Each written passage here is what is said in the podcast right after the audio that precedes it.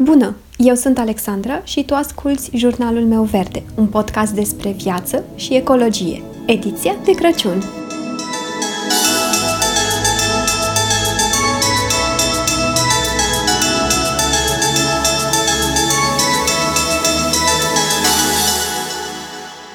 Un moment foarte relaxant din perioada sărbătorilor de iarnă este atunci când mă uit la filme de Crăciun. De la unele foarte ușoare până la altele care au un fir al acțiunii un pic mai complex, aceasta este perioada preferată din an, în care mă bucur parcă și mai mult de vizionarea unui film și cu atât mai mult dacă are ca temă Crăciunul. Încă de când eram mică, abia așteptam să dea la televizor clasicul singur acasă. Mi se părea că îmi dă o stare de relaxare, de confort și îmi plăcea că e pozitiv și vesel. Și chiar dacă le-am văzut deja pe toate de mult prea multe ori, mă uit din nou cu aceeași plăcere ori de câte ori am ocazia. Și cu filmele de pe Netflix e cam aceeași poveste. Ca în fiecare an, am apucat să văd deja câteva filme de Crăciun. Și cu toate, experimentez aceleași sentimente de calm și relaxare totală. Iar dacă stau să mă gândesc, cred că filmele de Crăciun au toate în comun câte ceva. Așa că mă gândeam ca în acest episod să vorbesc pe scurt despre lucrurile care pot fi învățate din filmele de Crăciun. Lucruri care ne pot ajuta în viața de zi cu zi dacă le integrăm și le folosim și putem astfel contribui chiar la o lume mai bună. Iar primul lucru de pe lista mea de azi este iertarea. De obicei, în filmele de Crăciun întâlnim și tema iertării. Iertarea pe bune și din suflet. Iar asta mi se pare un lucru excelent pentru că ne aduce aminte să facem asta și în viața de zi cu zi. De multe ori privim iertarea ca o încălcare a principiilor noastre.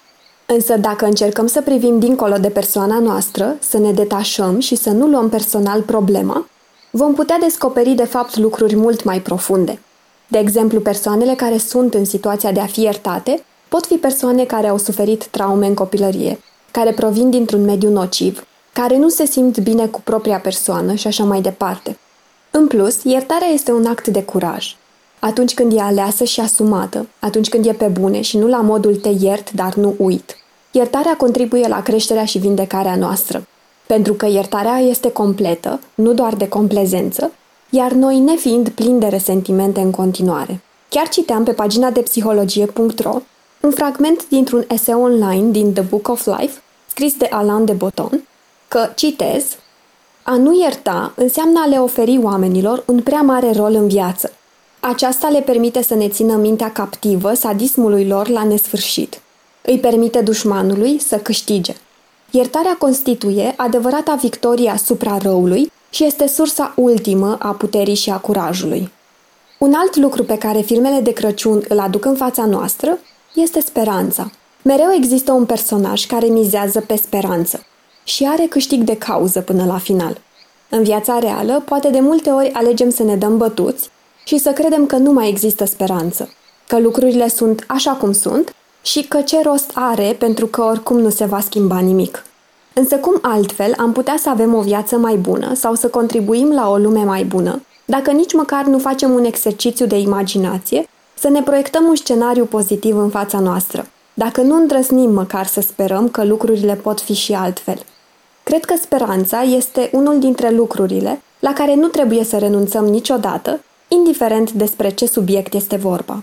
Următorul punct de pe lista mea este reprezentat de familie și prieteni. Filmele de Crăciun ne amintesc cât de importanți sunt oamenii din jurul nostru de fapt și cât de multe putem realiza atunci când îi avem alături.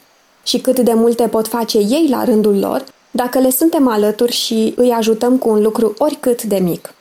Și ultimul lucru din lista mea este curajul. Curajul ne ajută să ne depășim limitele, să găsim soluțiile potrivite, să încercăm ceva nou, să spunem lucrurilor pe nume. Pe măsură ce creștem și înaintăm în vârstă, doza noastră de curaj pare să se diminueze din diferite motive. Însă ce mi se pare mie foarte fain este că filmele de Crăciun ne arată, chiar și în scenariile cele mai ușoare folosite ca exemplu, ne arată că a risca, poate chiar și un pic, ne poate aduce beneficii neașteptate, iar satisfacția, ca urmare a curajului dovedit, este pe măsură. Și asta este lista mea. Toate acestea le putem aplica în viața noastră pentru a putea face diferența. Chiar și atunci când vorbim despre a fi mai eco, dar nu doar în acest context.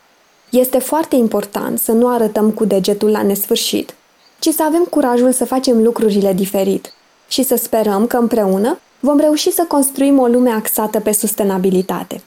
Iar la final, vă las cu un citat din Klaus, un film de animație foarte bun, care a apărut în 2019 și pe care l-am văzut anul acesta. Îl găsiți pe Netflix, chiar vă recomand să-l vedeți. Iar Klaus spune așa la un moment dat: A true selfless act always sparks another. Un gest cu adevărat altruist întotdeauna naște un altul. Ne auzim mâine! Îți mulțumesc dacă m-ai ascultat până aici și sper să mă asculți și următoarea dată.